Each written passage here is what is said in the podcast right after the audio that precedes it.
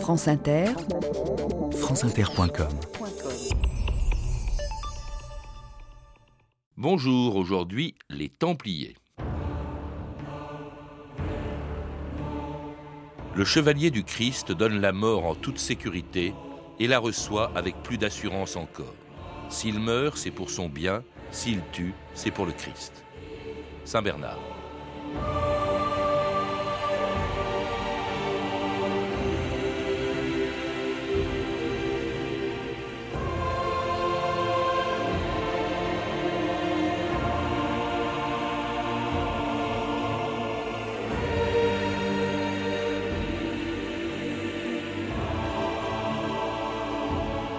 2000 ans d'histoire.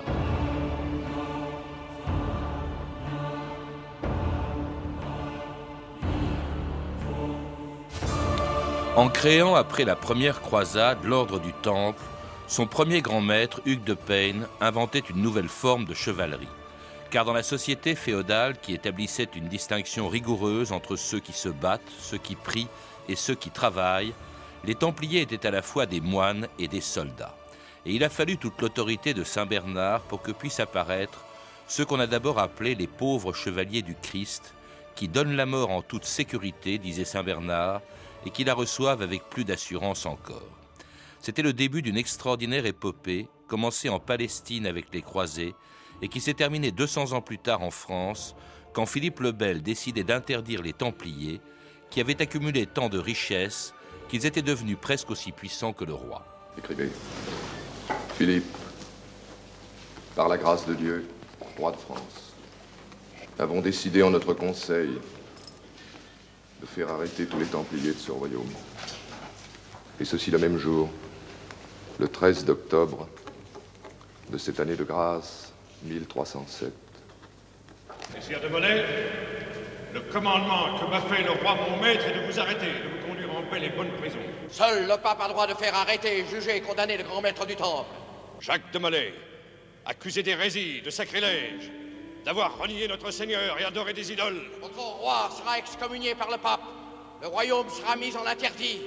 Dieu quittera le royaume de France.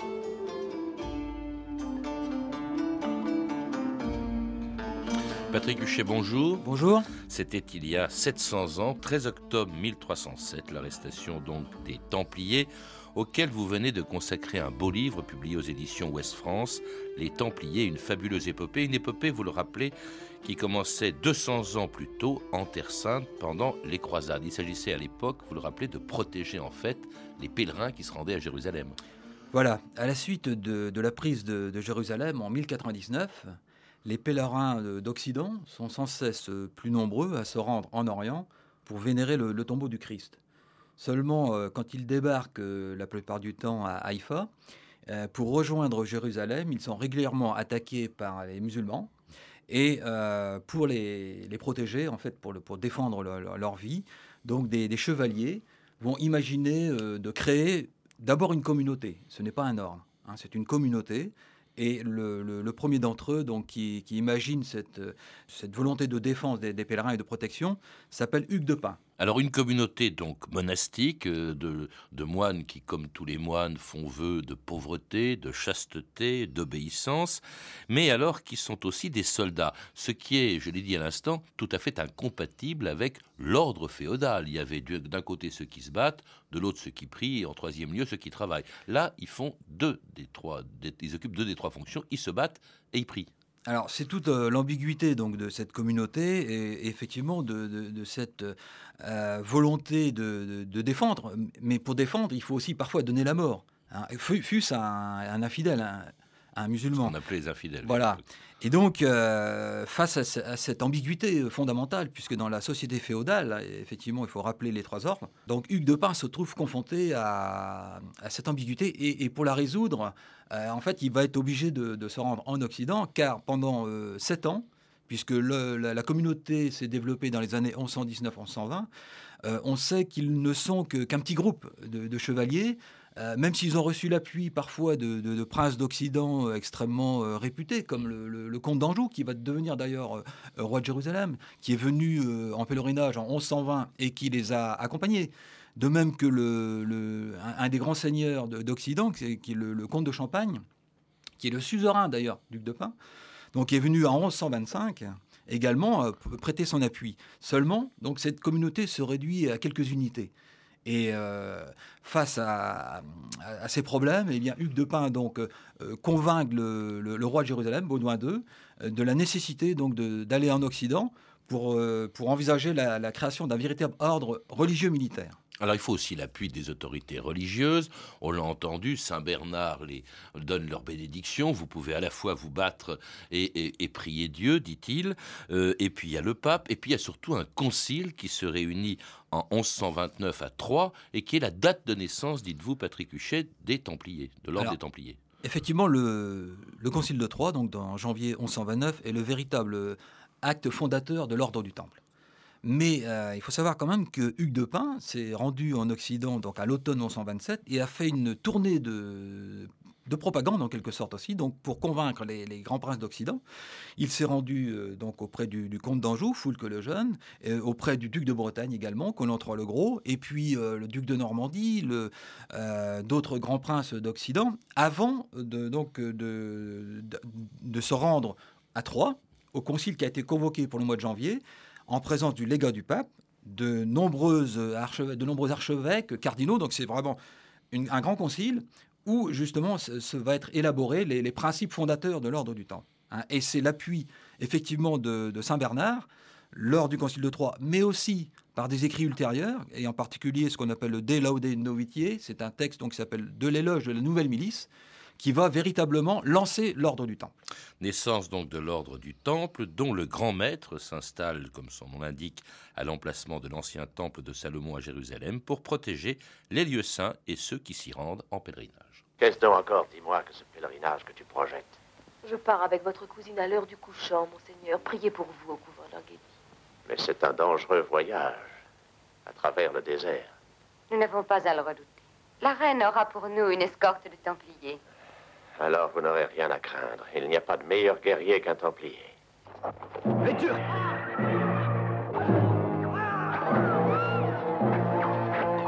Mettez-vous à l'abri Dépêchez-vous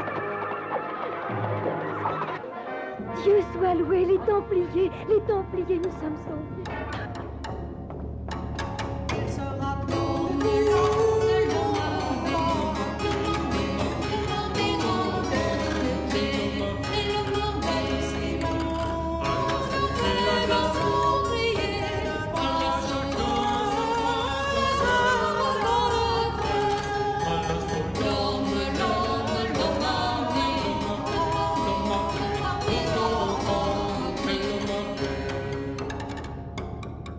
ensemble arabesque L'homme armé, qui est une chanson de l'époque des Templiers, qui donc pendant 150 ans vont se battre en Terre Sainte, participer à toutes les croisades, vous le rappelez, Patrick Huchet, parfois d'ailleurs avec pas mal de, défaites. Et puis aussi, c'est important, défendre les États latins d'Orient. Parce que après une croisade, ben, les chevaliers venus d'Occident repartaient chez eux et il fallait bien les Templiers pour défendre ces États, le royaume de Jérusalem, le comté de Tripoli les principautés, la principauté d'Antioche. Et alors avec, et on les voit en photo sur votre, on en voit certains en photo euh, dans votre livre, avec des constructions de forteresses extraordinaires.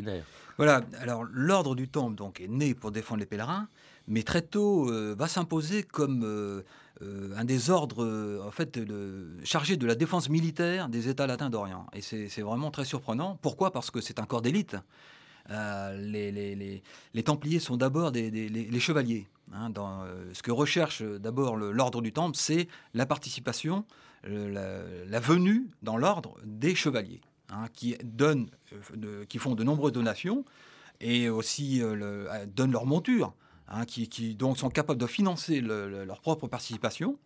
Et ensuite, donc, ils vont effectivement défendre donc sur la terre d'Orient les États latins. Et les Templiers constituent un corps d'élite qui, euh, dans, les, dans les armées latines, en fait, occupe soit l'avant-garde ou soit l'arrière-garde. Et c'est un corps qui est tellement emblématique qu'il euh, qu'il va être recherché euh, au niveau de, l'infidèle. Et quand Saladin va défaire les, Francs à Athine, la grande défaite d'Athine des, Francs en 1187, il va faire arrêter et décapiter plus de 300 Templiers. C'est vraiment donc symbolique de, de la qualité des Templiers en Orient. Alors en Orient, mais en même temps, il y a également, ils s'installent également, ils installent des commanderies également en Europe. Dès le début, dès la naissance des Templiers, ils sont également présents en, Occident, une centaine de commanderies en France, en Angleterre, en Italie dans les Pouilles, euh, en Espagne, au Portugal, en Hongrie. Et alors là, leur rôle n'est plus le même. Euh, ils vont plutôt jouer le rôle de banquiers. Pour, ils reçoivent des dons, vous l'avez dit. Hein. Eux-mêmes, d'ailleurs, n'en profitent pas puisqu'ils font vœu de pauvreté, donc ils n'ont pas de biens propres. Euh. Mais ils les envoient euh, en, Orient, et là, ils deviennent des, vraiment des banquiers. Alors, plutôt que de, banquiers, moi je, parle, pour, donner un peu une image, de, je parle, de, en, ce qui concerne les Templiers, de moines paysans en Occident et de moines combattants en Orient. Et à mon avis, ça donne un peu les, deux fonctions du Temple. C'est-à-dire, l'Occident est chargé de financer les Templiers en Orient. Mais pour financer les, les Templiers en Orient, donc il faut dégager des excédents, des bénéfices en Occident. Hein. et euh, c'est avant tout le rôle des ce qu'on appelle les, commanderies. En fait, c'est un terme impropre puisque dans les, dans les textes d'archives, on trouve euh, domus templi, les maisons du temple. Et ces maisons du temple, ce sont avant tout des exploitations agricoles. Hein, bien, bien plus que des banques. On, a peut-être trop souvent gardé l'image du banquier. Non. Il prêtait de l'argent quand même au roi de France. Oui, mais ce sont avant tout. Euh, il faut penser d'abord exploitation agricole, hein, disséminée dans tout le royaume de France et ensuite en Orient, en, en Occident plutôt, en Europe, qui donc euh, développent euh, ces, productions agricoles, qui les vendent soit dans leur maison, soit sur les marchés, dégagent des bénéfices pour financer donc les Templiers en Orient les fonctions bancaires ne sont euh, que secondaires. Hein. Alors cela dit, ils avaient quand même une, ils ont fini par accumuler une immense fortune avec tous les dons qu'ils pouvaient euh, recevoir. Euh, ils étaient créanciers de, des rois. Ils perdent un peu leur vocation militaire, surtout lorsque ils sont contraints de quitter l'Orient après la chute de Saint Jean d'Arc en 1291. Ils se replient avec le grand maître, celui qui dirige les Templiers. ils vont d'abord à Chypre, puis ils s'installent en France à ce moment-là, Patrick Huchet. Alors, à la suite de, Saint-Jean d'Acre, donc la, défaite de 1291, en fait, les, Templiers euh, gardent leur maison chevétaine à Chypre. Et donc, ça, reste quand même la, base. Et euh, donc, le, maître, effectivement, euh, reçoit d'ailleurs des, courriers du pape, hein, du pape Boniface VIII, qui lui demande de réfléchir à l'avenir de, l'ordre du Temple et envisage en fait la réunion des deux ordres, des deux grands ordres religieux militaires, c'est-à-dire les, les Templiers et les Hospitaliers. Hein, et c'est toute l'ambiguïté qui va se poser au niveau de l'avenir du temple après 1291, justement. Que faire de cet ordre très puissant, très riche, mais qui, qui, dont, l'existence ne correspond plus à la, puisque les croisades sont finies très riche avec un mode de vie qui va euh, changer et, qui, font qui fait que les, Templiers sont l'objet en Europe de plus en plus de critiques, puis alors aussi d'effroyables calomnies, comme celle que rapporte un jour un, un bourgeois de Béziers au roi de France Philippe le Bel. Allons, dis ton nom au roi. Squin de Florence. Où as-tu surpris les secrets des Templiers? En prison. À Agen. J'étais enfermé avec un Templier. Ce que j'ai appris ici m'a rempli d'horreur. J'ai su pourquoi les Templiers entouraient de mystère leur cérémonie d'initiation. Quand un Templier sollicite d'être reçu, on lui présente une croix mise à plat sur le sol. Et il doit fouler cette croix, la fouler de ses pieds en preuve qu'il renie Dieu. Non qu'il renie notre Seigneur Jésus. Tu te trompes. Oui, il lui faut ensuite cracher. Cracher trois fois sur la croix. Trois fois Trois fois. Après quoi, un, frère le prend à part et lui dit de pratiquer désormais des vices affreux plutôt que d'approcher jamais une femme. Mais si cela, lui dit-on, a lieu entre Templiers, il n'y a point de péché. Et, la cérémonie, si on n'est pas finie, on sort d'un tabernacle une idole horrible, la tête de Satan, et on l'adore. Je dis, messire de Nogaret, que je suis frappé de stupeur.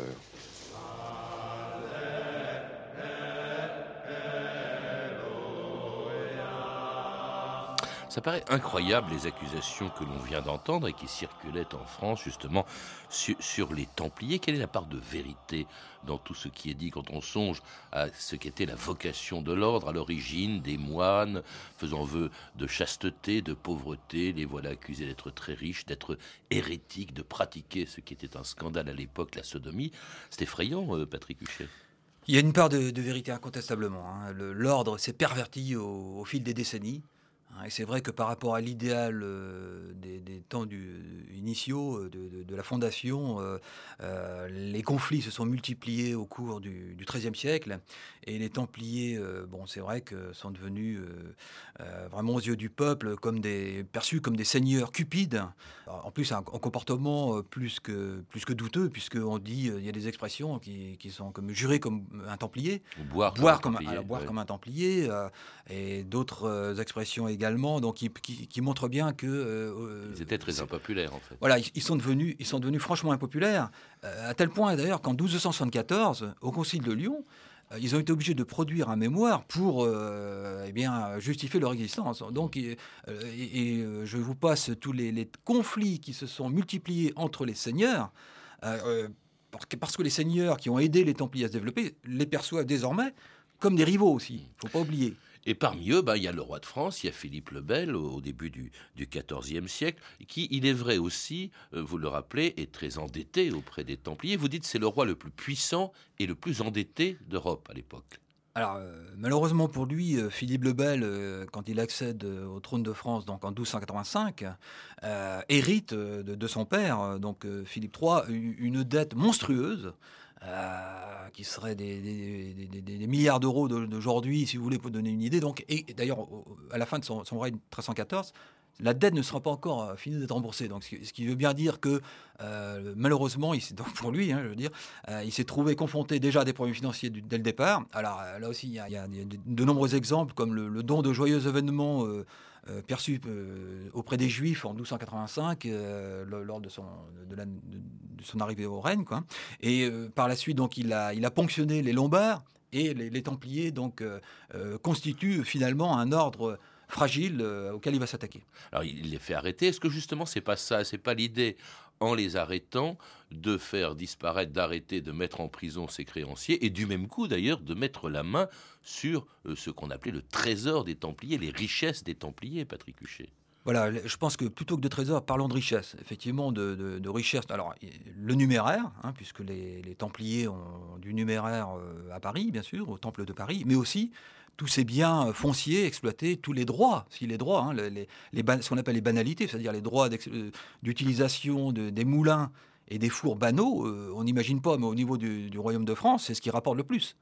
Hein. Or, les, Templiers les exploitent comme des seigneurs. Et en faisant arrêter les, les, Templiers, eh bien, les agents de Philippe le Bel vont exploiter, vont percevoir les revenus des commanderies.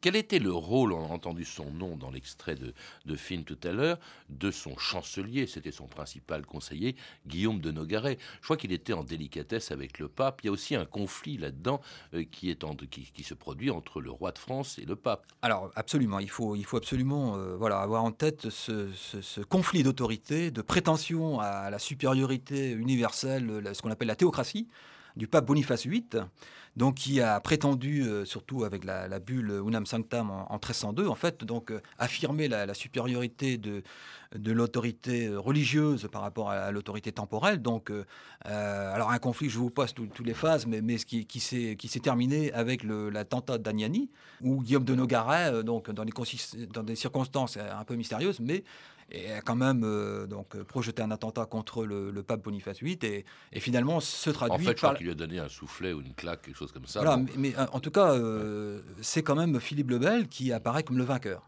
hein, dans le conflit euh, par rapport à la papauté alors justement, conflit par rapport à la papauté, d'autant plus grave que les Templiers ne dépendent pas du roi de France, ils ne sont pas sous l'autorité du roi de France, mais sous l'autorité du pape Boniface VIII, et puis celui qui devient euh, véritablement le, pape fabriqué en quelque sorte par Philippe le Bel, le premier pape d'Avignon, Clément V.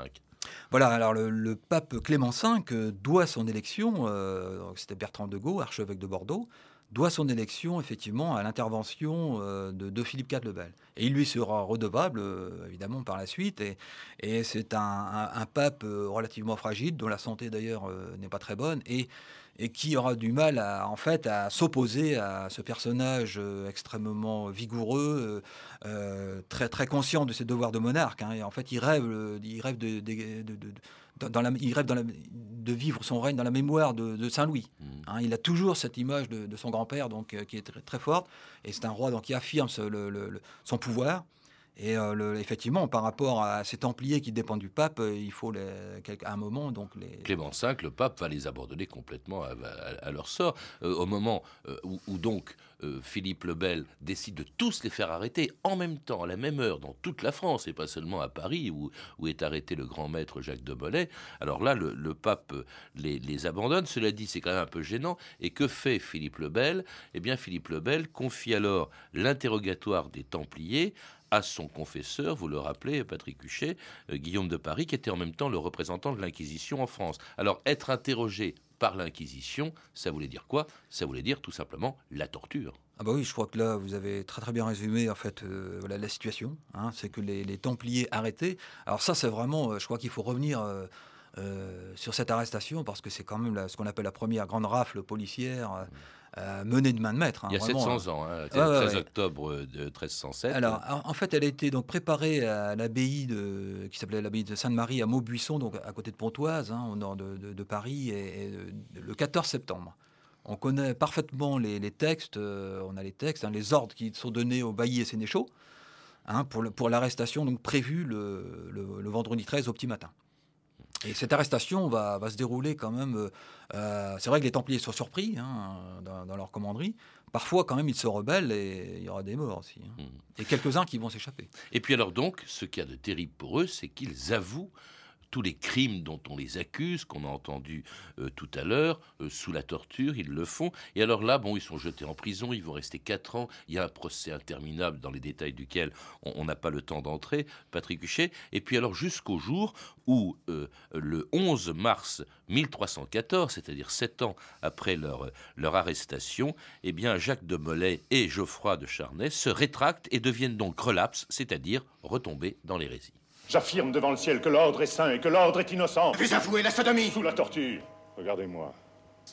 Vous m'avez tout pris, tout changé, tout avili, jusqu'à m'égarer l'âme par la douleur. Mais je me rétracte et je dément. Sire, le grand maître s'est rétracté. Que ceux qui sont retombés dans l'hérésie subissent le châtiment des hérétiques. Le peuple, il attend que vous fassiez un acte de roi. Jacques de Molay et Geoffroy de Charnay seront brûlés ce soir, dans l'île aux Juifs, face au jardin du palais. Pape Clément Chevalier Guillaume de Nogaret Roi Philippe Avant un an Je vous cite à comparaître au tribunal de Dieu. Maudits! Vous serez tous maudits! Jusqu'à la treizième génération Soyez maudits jusqu'à la dernière ou la trois- treizième génération. Ça, c'est évidemment euh, ce qui a servi de titre au fameux, euh, à la fameuse saga de Maurice Druon, Les Rois maudits. En réalité, c'est une légende. Vous vous rappelez d'ailleurs, Patrick Huchet, que euh, le, un des rares témoins euh, de, euh, cette, de la mort de, de Molay, qui était tout simplement le, celui qui l'avait interrogé, un chroniqueur, disait ils l'ont pris, parlant de, de Molay, ils l'ont pris pour l'attacher au poteau, mais il leur dit ainsi il arrivera d'ici peu malheur à ceux qui à tort me condamnent, Dieu vengera notre mort. Mais il n'a pas condamné explicitement et Nogaret et Philippe le Bel ni le pape. Voilà, non, non, effectivement, euh, bon, c'est parti, euh, c'est bien plus tard que justement cette fameuse malédiction euh, donc a été soi-disant euh, lancée et reprise par tous les historiens ou les ésotéristes euh, par la suite, mais non, non, ça ne correspond pas à la, à la réalité historique. Quoi. Ceci dit, justement, euh, l'un des, des chroniqueurs qui était sur place a loué le courage de, de- de Jacques de Molay, mais il n'a jamais été question de, donc de cette malédiction lancée contre Alors, ce- cela dit, quelque chose de bizarre, c'est que le pape, hein, Clément V, et Philippe le Bel sont morts dans les mois qui ont suivi. Mais là où c'est complètement bidon, c'est que Nogaret est mort avant la, la malédiction. hein. donc euh, Voilà. c'est ça qui fait que ça tient pas debout. Voilà, tout à fait. Et puis bon, euh, mais je crois qu'il y a eu un choc euh, dans les populations par rapport justement à la disparition des Templiers, quand même, qui paraissait un ordre si puissant et qui est abattu, euh, surtout depuis l'arrestation en quelques années, qui est vraiment mais mis à terre, mis à terre, lâché par le pape. Vraiment, ça paraissait incroyable de, de voir cet ordre si puissant et qui n'a plus rien, quoi. Si puissant d'ailleurs grâce à un trésor qu'on n'a jamais retrouvé. Alors vous parlez aussi du mythe du trésor des Templiers, Patrick Huchet. Alors, ça, c'est ce qui est intéressant, c'est que justement de, savoir que euh, les Templiers euh, ont su quand même qu'ils allaient être arrêtés. Et Hugues de Perrault, visiteur de France, donc le numéro 2 des dignitaires templiers, le sachant, a confié une somme très importante, puisque dans ce coffre, euh, contenait, ce coffre contenait 1189 pièces d'or et 5000, 5010 pièces d'argent, je crois. Donc c'est une somme quand même considérable. Il l'a confié euh, au précepteur de la commanderie de Dormel-et-Beauvoir, à côté de Moret-sur-Loing, en Gâtine, vous voyez, et euh, en attendant de voir les événements. Or, on sait que le 22 septembre, donc bien avant l'arrestation, donc euh, ce commandeur a confié le coffre à un entrepreneur en pêcherie de Moret-sur-Loing, qui ensuite, lors de l'arrestation, en fait, l'a rendu au bailli Guillaume de Angers. Donc voilà, donc il, a récupéré finalement le trésor royal. Mais ça veut dire que les, Templiers étaient quand même au, courant de, l'arrestation qui allait arriver. Alors il y a aussi, on se demande ce qu'il en reste, ils ont disparu, on sait qu'il y a des sectes qui se sont réclamés euh, des Templiers euh, euh, longtemps après, même au XXe siècle. Voilà que le Vatican vend les Templiers. Il faut préciser qu'il ne s'agit en fait que du facsimilé du procès des, Templiers. Voilà, en fait c'est le facsimilé de l'interrogatoire des dignitaires Templiers à Chinon. Hein, en août 1308. Et euh, je suis un peu surpris, et un peu déçu, un peu choqué quand même par, par la vente de, à ce prix-là surtout. Hein, je crois que c'est 5950 euros, quelque chose comme ça. Oui, pour 799 euh, exemplaires, pour être précis. Voilà, donc euh, alors qu'on a de, aux archives nationales, comme à la Bibliothèque nationale, donc les, minutes des interrogatoires des, des, Templiers, et bon, je pense que c'est une opération marketing du Vatican, quoi. Hein.